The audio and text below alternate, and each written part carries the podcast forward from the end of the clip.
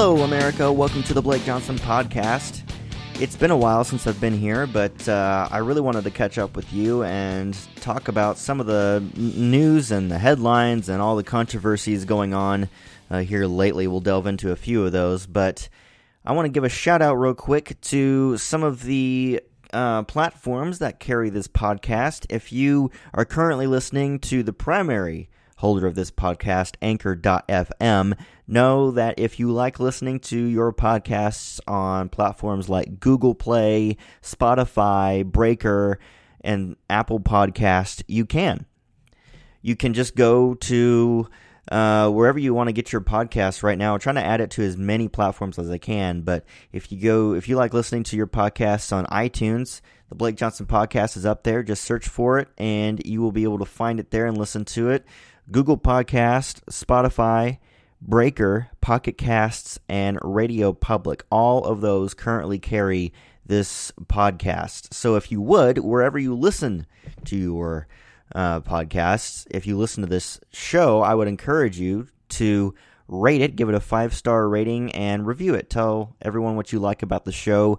The reason I ask this is because if you do that, it will boost this show's availability uh, to the public, and it makes people notice it more. And it will then drive more people to listen to this show and hopefully support it. And that is how we will grow together and be able to put even more great content out for you to listen to. So if you would, if you listen to it on iTunes, if you listen to it on Google Podcasts or Spotify or any of the other platforms I listed, rate it, give it a five star rating and review, and that would be much appreciated. Very much so. Okay, so there's a lot to talk about today in regards to what's going on in the news, but I want I want to start off talking to you about one of my favorite topics, food. Ah, I love food. You love food and I love it too. You remember the good old days when you could just go to a restaurant or you can just uh, you know, fast food chain or wherever and you could just simply order food or if you like getting breakfast somewhere just get some coffee or donuts or just wherever. And that's all it's about. The organization is just about giving you good quality food good quality drinks and that's it. They're not in the business to promote political activism. They're not trying to sell you some sort of political agenda. They just want to give you good food well, now it seems some of these more popular chains in this country don't want to do that anymore. I mean, they want you to get their food, but they also want you to, align yourself with their political ideology. And it's not just the fast food chains, it's not just places like Starbucks and uh, Burger King that are trying to do this. It's some of these cities in the United States that will ban uh, restaurants like Chick fil A if they don't align with their secular pro- progressive agenda. And I wanted to talk a little bit about that because in the past week or two, especially, this has kind of gone not necessarily unnoticed, but not really focused on because there is a culture war happening in many aspects of our society, but in particular, it's also happening with the places that we like to go to eat food and that we like to drink, hopefully, uh, you know, good coffee or whatever. So let, let me uh, let me talk to you about this one.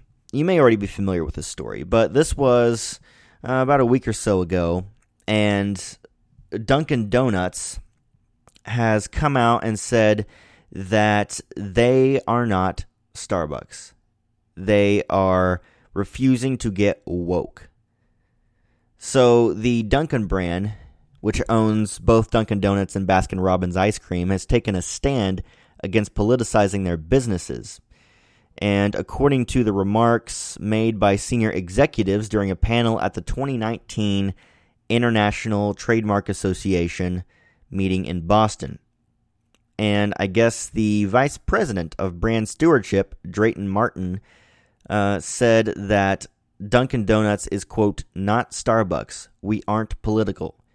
Martin further specified politically provocative designs on cups was something Dunkin' would not participate in. He says, quote, We don't want to engage you in political conversation. We want to get you in and out of our store in a matter of seconds. Amen. Amen. Now, obviously, the uh, you know the mainstream media isn't too thrilled about that because they like their Starbucks. They like their brands to be filled with progressive leftists' agenda. And Dunkin' Donuts is saying, we don't care about that. We just want to give you a good quality product so that you keep coming back for more. See, here's here's the thing that a lot of these places aren't realizing. We're not going there because we want to be educated on politics. We're going to your places because you offer really good food. And if you offer really crappy food, we won't come back. But we can no longer, as a society, be about, you know, just offering what people want. We have to offer you things you need but don't know yet. And I don't know if you're aware of this or not, but this is in stark contrast to, I guess, the latest surrounding Burger King. Burger King, I don't know if this is a universal uh, thing, uh, but at least in the in the uh, UK, Burger King has decided to engage in I would say one of the most heinous aspects of political activism that I've seen, especially from a fast food chain.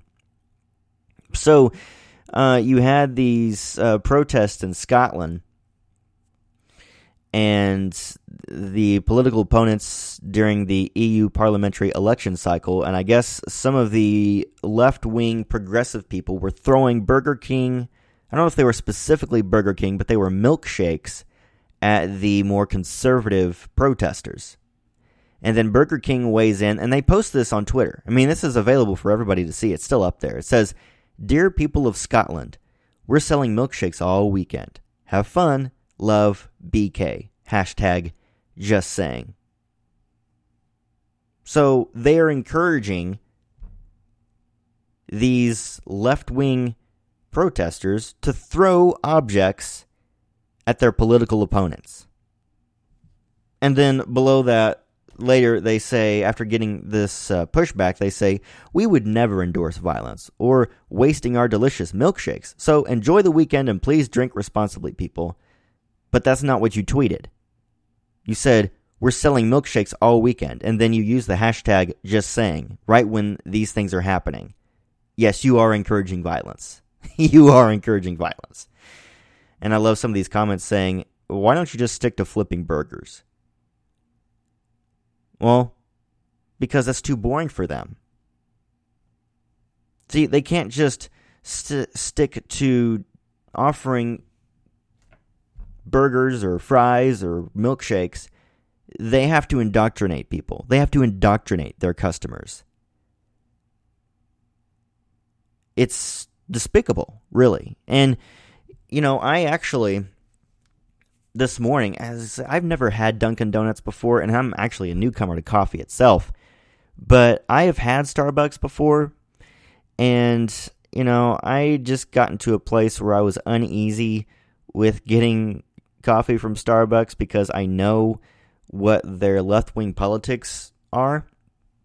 So that's on me uh, for doing that so I thought, you know what? I, I've heard because I was aware of this story about Dunkin' Donuts saying we're not going to be political.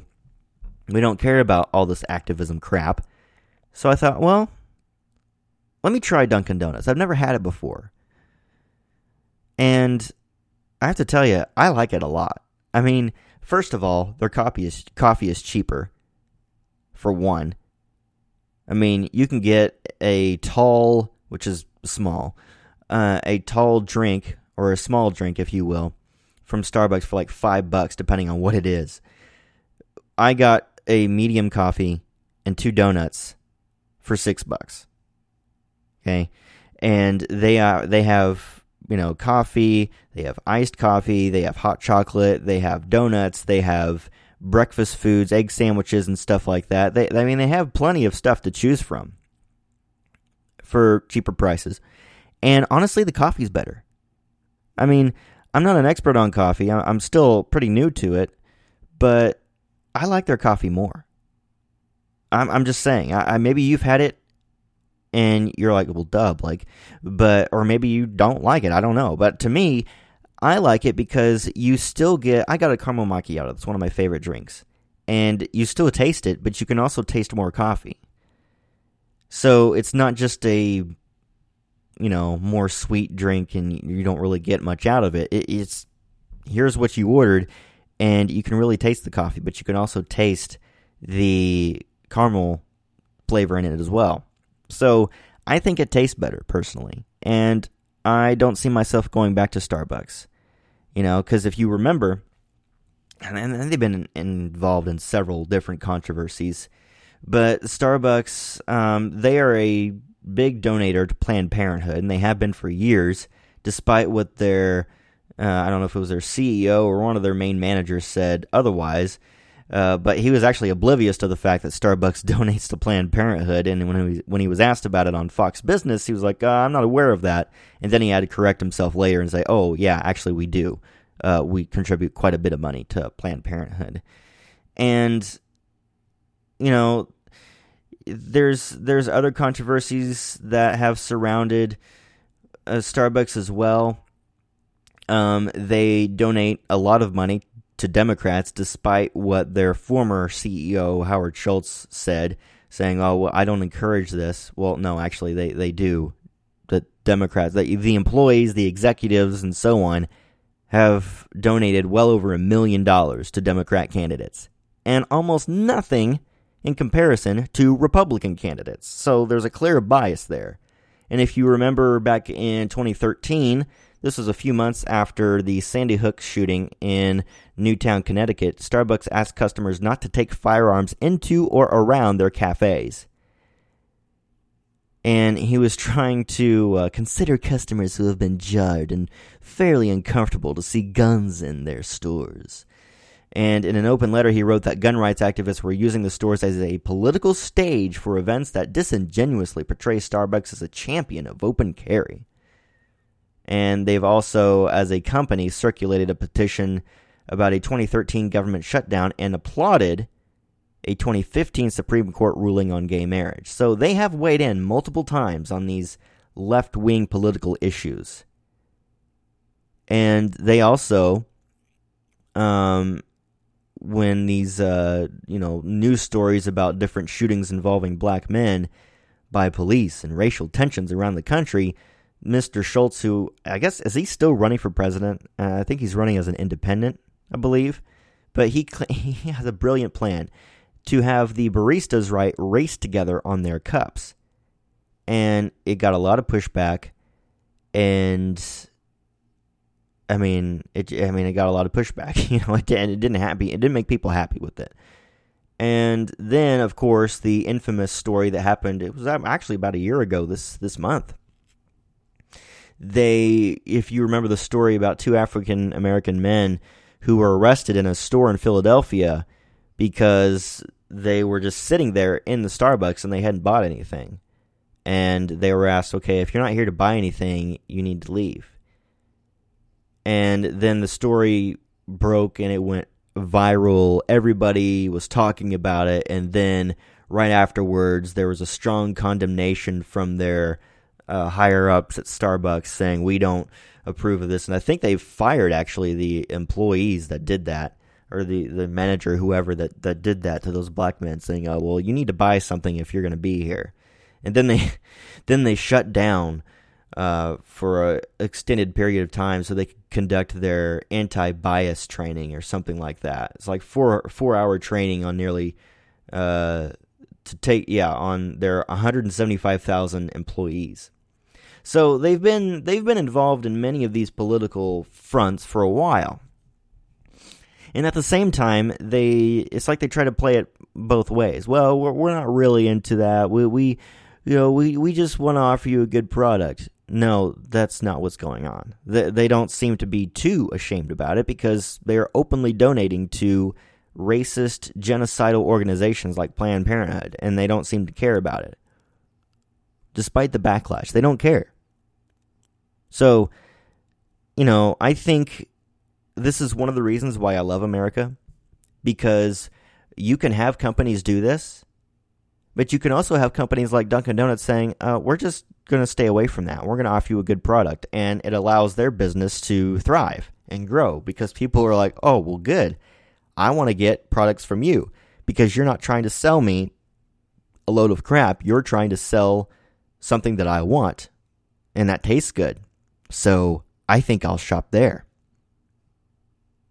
You know, and because we live with some elements still of a free market economy, free market capitalism, it allows this kind of competition to take place.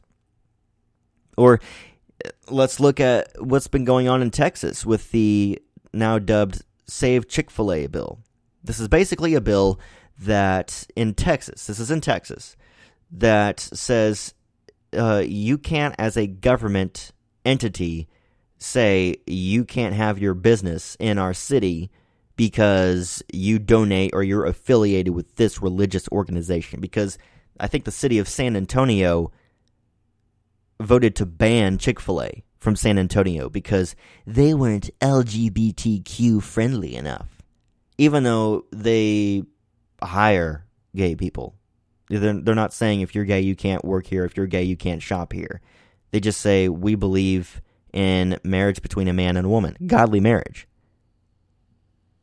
But the bill, which has passed both the House and the Senate in Texas, I don't know if the governor has signed it yet, Greg Abbott, but he said that he he basically said he's going to. I mean, he took a picture of himself, or it wasn't himself, but he was. It, was in the background. There was a uh, Chick Fil A drink and a the story, news story up on the Blaze about the Chick Fil A bill, and he was saying, "I wonder if I'm going to sign it or not." Basically, saying he's going to. And this is great, I think, because honestly, I think there should be more freedom, not less. Look, if you're a business and you want to donate to, you know, Planned Parenthood, you want to donate to these leftist organizations, fine. You go ahead. Go ahead and do that. You know, you won't see the liberals in the media, you won't see the leftist progressives in the media or in Washington try to shut down Starbucks because they donate to their organizations. No. But they will discriminate against a traditional conservative message coming from places like Chick fil A because they believe in traditional marriage and they donate to organizations that support traditional marriage, that support pro life issues. They'll try to shut them down. It's a double standard. You know, in my in my mind, people should be able to donate to whoever the heck they want to donate to and allow the free market to work. Allow the people, allow the customers to decide where they want to shop, where they want to associate themselves with. That's how it should work. Get the government out. You know, that's that's my idea. That's my belief. So, I think this is, in a way, it's a good thing. You know, and I think more people should talk about it because it's it's allowing. We need to encourage people to educate themselves, but to make their choices and and understand where your money is going to. You know, if you're if you're supporting some of these products but you don't support Planned Parenthood, you need to know, okay, well these organizations are donating to them. Do you still want to buy their products? And some people will say yes. Some people will continue to use those products. And that's something you have to work out on your own. I, I can't sit here and tell you what you should and shouldn't do, but we have to be informed. And ultimately, yeah, I, I think a business should be allowed to donate to whoever they want. I don't think we should have a federal ruling that if you're a small business, you're not allowed to make any donations whatsoever. I mean, more freedom, not less. But it would still be nice if all businesses would just even if you're going to donate, not make a big deal about it. You know, in a perfect world, it would be nice if people just lived and let live. But that's not how we roll. So, that's uh, that's the news on that front. Um, I'm going to take a break, come back, and possibly delve into some more topics after the break. You're listening to the Blake Johnson podcast on Anchor.fm.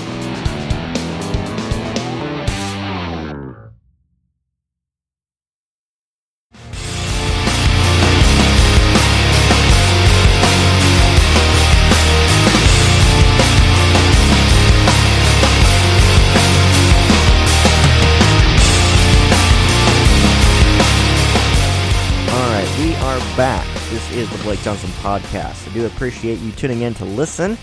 It means a lot to me. If you would, share this podcast with a friend, family member, whoever likes to listen to podcasts. Please promote this show and just ask them to listen to it. And if they would, and if you would, if you haven't already, please give it a five star rating and review so that way this show will be promoted more and will allow more people when they're looking on their favorite platforms like iTunes or Google Play or Spotify for new podcasts to listen to, this particular show will be more likely to pop up on that suggestions list, or they'll be able to see the reviews and be like, huh, a lot of people like this, so I think I'll check it out. Now, if you don't like the show, don't lie about it. Just maybe not uh, tell anyone that you don't like it on the on the actual platform. But hopefully, if you like this show, you will do that, and it would mean so much to me if you would. Okay, I, I want to. I'm not going to spend much time on this particular news story, but it, it's just it's so agonizing. It really is. Ilhan Omar, I think, is one of the most dangerous people that we've ever had in Congress. She is a congresswoman from Minnesota, and she is awful. It's just really awful. She said some of the most anti Semitic things that I've heard from a congressman or woman. And look, you don't have to be pro Israel uh, and be. And, and because you're not pro Israel, that means you're automatically an anti Semite. But when you support countries, you support movements that are uh, particularly geared towards the suppression of the Jewish people, that is anti Semitic. And that is Congresswoman Ilhan Omar and she constantly trashes America. She constantly trashes our founding. She doesn't like this country, but for some reason wants to be a congresswoman. Gee, I wonder why. Wonder if it could have anything to do with the progressive agenda of transforming this country, like Barack Obama said. Transforming, fundamentally transforming the United States of America. I wonder if it has anything to do with that. Well, she, she, I guess once, a, once again, took another shot at you, the American people. She said on Tuesday, either this Tuesday or last Tuesday on a podcast, that ignorance is prevalent in many parts of this country. She said that Republicans were really good at misinformation and, quote, sort of really organize, reorganizing facts to sort of paint a picture that really eventually is not rooted in fact, end quote. She continues by saying, and so it's not that they might not be knowledgeable about this, but they use it as a tool to stir up hate and division. And ignorance really is pervasive in many parts of, of this country. End quote. And, you know, she's she's gotten backlash before on a near I mean, it's pretty much a weekly basis at this point for anti Semitic comments, and the Democratic leadership has defended her by claiming that she was ignorant about the type of words that are used in the U.S., saying that Omar has a different experience in the use of words and doesn't understand that some of them are fraught with meaning. But what's interesting, and I believe she has uh, pushed back on this, she has said, No, I, I do understand my words. I know exactly what I'm saying. And that's why I think she's one of the more dangerous people in Congress because she's not like Ocasio Cortez, who's just dumb as a box of rocks. I think Ocasio Cortez, her her beliefs are dangerous. You know, she says a lot of stupid things, but I don't think she's completely stupid. I think to some extent she knows what she's talking about in, in the way of she wants to transform this country. She wants America to be a more socialist country. But Ilhan Omar, I've not heard her make as many gaffes as Ocasio Cortez. She knows what she's talking about. She is an extremist with a goal in mind. And it, it kind of leads me to this topic. I've been reading this book, and I think I've teased it before on this show. It's called Truth Bombs. It's by Steve Deace. Truth Bombs confronting the lies conservatives believe to our own demise. And you can find it on Amazon or Barnes and Noble, just wherever you get your books. And it's just one of my favorite cultural, political books, if you will, out there. And I think this is a book that will last a long time. It's not just commenting on what's going on today in culture and politics, but it's it's really getting to the heart of what the conservative movement should be about. And many people, and I've seen this over and over again, and, and you know, I've done it myself. It's really easy to do. People think of conservatism as a political ideology. It is not just a political, it's far more than that. Conservatism, at its core, is observational science. Before the term conservatism became popular, con- the idea behind conservatism was around during our founders' time when they, you know, put together the Declaration of Independence and the Bill of Rights and the Constitution. They wanted to conserve ideas that have stood the test of time for thousands of years. And at the same time, make America a unique place to do something that has never really been done before in human history. Have a limited, representative, free, and just a free and great country. And that's what they were about. But too often we assign conservatism to the Republican Party. And although the Republican Party, you know, if you look at the platform, conservatives have influenced the party platform, but if you look at the politicians that are in office, they aren't living up to that platform. I mean, how many of you can honestly sit there and say that you are proud of the representatives who claim to be Republican and conservative? And how many can you ha- can you name that have really stood by their principles? I mean, there are, there's a handful.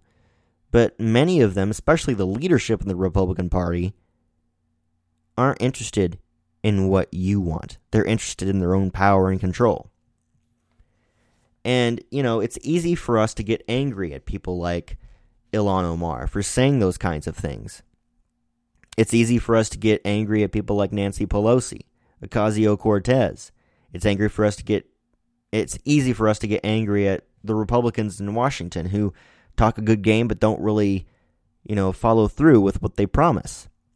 But it's another thing to look yourself in the mirror and ask, what am I doing to contribute to this? I mean, I'm not saying it's all our fault, but you know, I, I saw a meme on Facebook and it was like, you know, the problem isn't who is serving in the White House four to eight years. The problem is who, who is serving in Congress 30 to 40 years. And I'm sitting there thinking, well, yeah, there's some truth to that, obviously, but who's electing those people? The American people. Who's electing Nancy Pelosi every two years?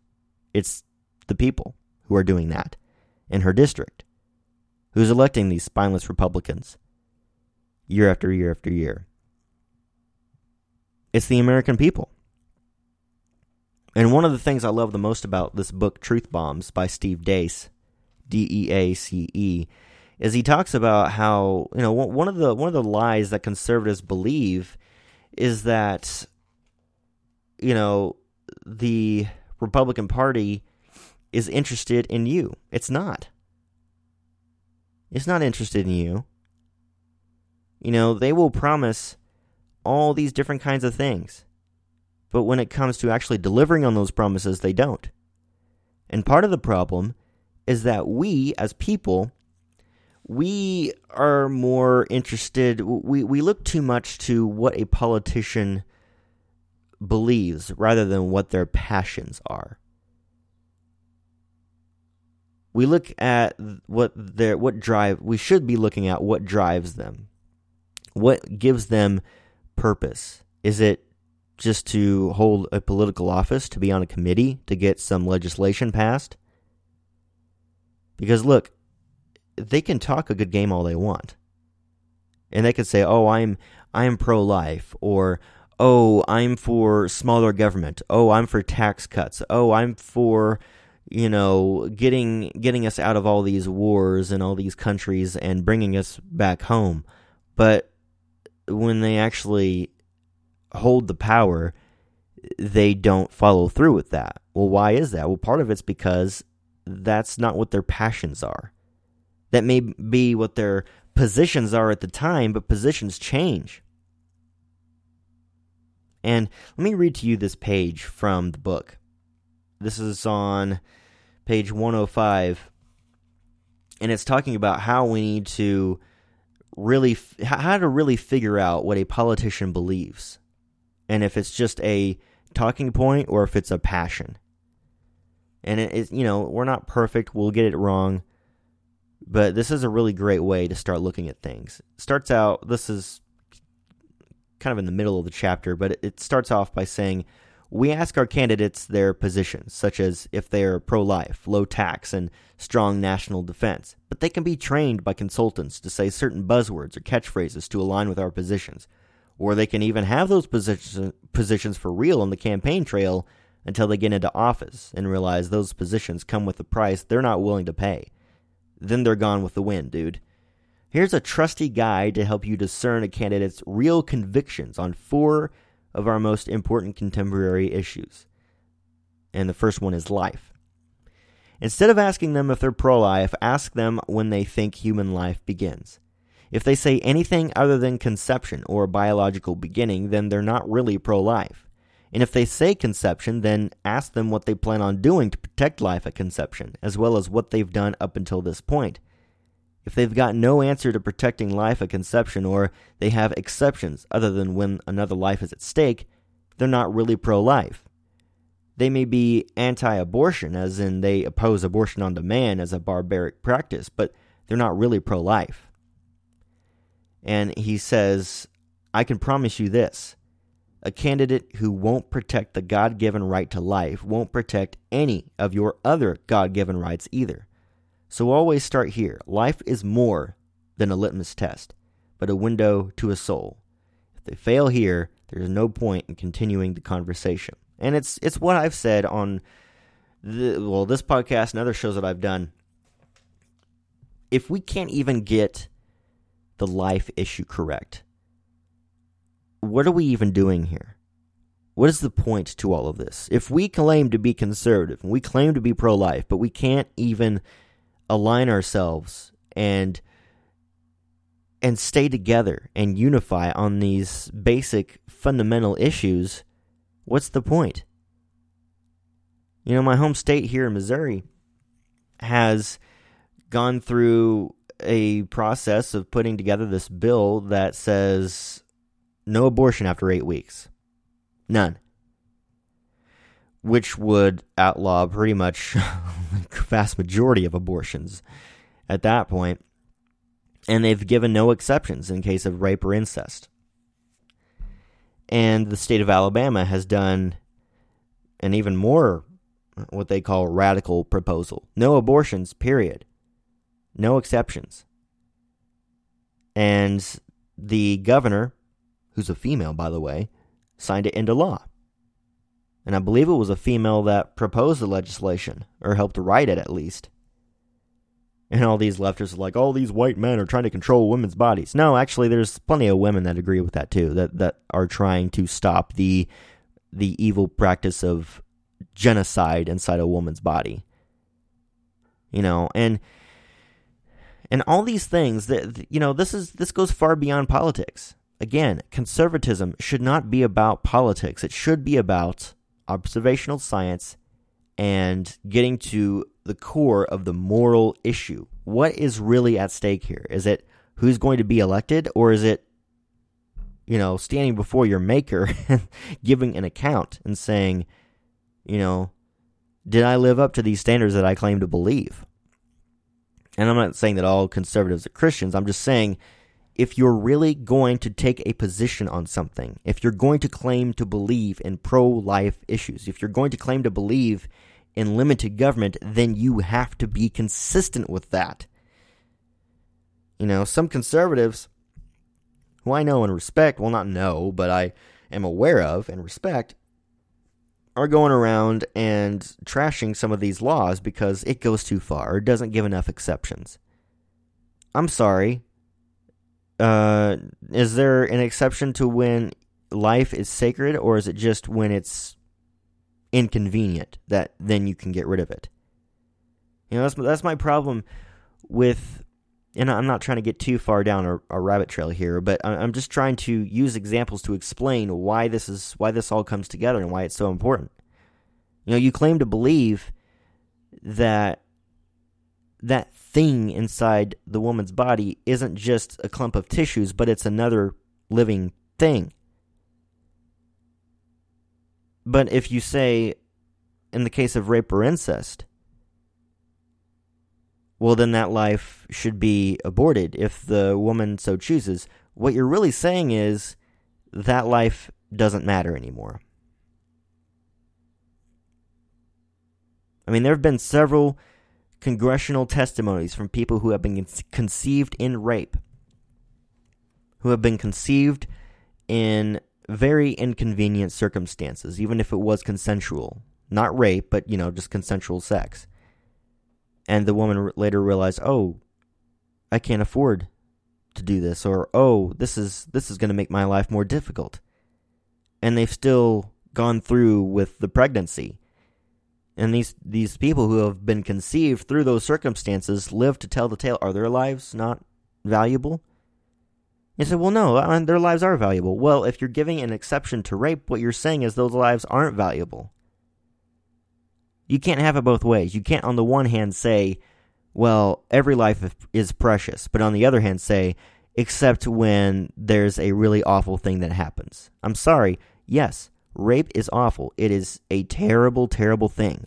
And we have, I think, honestly, you know, these people complaining about these rape laws that the people who commit rape aren't getting as many years in prison or as severe sentences. Hey, I'm on board with you, okay? We should do more to make if you rape someone, you're gone from society, you know, period. And so I'm on board with that. But one violent evil act doesn't excuse another violent evil act known as abortion. That's just where I stand. So that's just an example I'm trying to use. But again, it goes back to being consistent with your values. If you claim to be a conservative, then you have to be a conservative. Period. You know? And there's a difference between, you know, ag- agreeing with every single policy your, you know, fellow conservative may, may believe, but it, it, you don't have to agree on every single policy, but you have to get the fundamental principles down. It's like Christianity. Yeah, there's different denominations. But if you can't even get the fundamental beliefs and teachings of Jesus Christ down, we're really headed in the wrong direction. So it's just an extra long rant, I know, but this is something that's really been bugging me for a while. And I think we really have to do a better job understanding what we believe and why we believe it. Don't just listen to the catchphrases, don't just listen to the, the cliche sayings, but dig deeper. Dig much deeper. Okay, that's going to do it for the Blake Johnson podcast. Thank you, everyone, for listening today. Appreciate it very much. I will see you back here next time. In the meantime, have a great rest of your week. Enjoy the weekend, and God bless.